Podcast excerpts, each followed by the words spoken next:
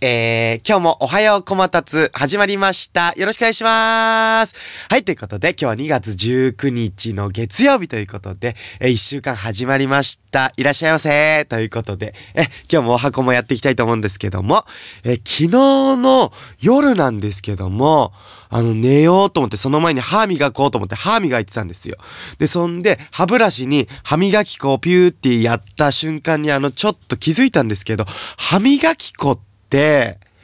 あの、粉じゃないのになんで歯磨き粉って言うんだろうなと思いまして、この疑問どうでしょうか、皆さん。で、あれはもう歯磨き、あの白いチューブ？歯磨き、